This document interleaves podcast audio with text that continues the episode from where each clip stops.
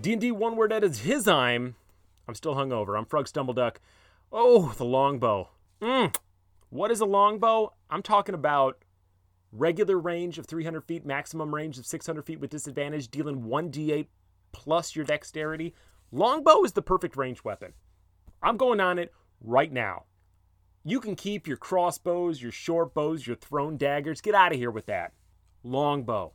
Commonly used by the best class ranger, longbows represent all that is right in the world of weapons. If I was proficient with a longbow, I'd shoot the phones out of every hand of those who were too preoccupied with their texts and their social media to notice a delightful little lemonade stand run by a precocious 20 something that just wants to raise enough money to buy his patron a nice engagement gift. No, officer, I do not have a permit for this stand, but I do have a sugar to lemon ratio that'll blow your rectum inside out like a turtle. Turtles' butts turn inside out to poop in case that zoological burn was too confusing for some of you.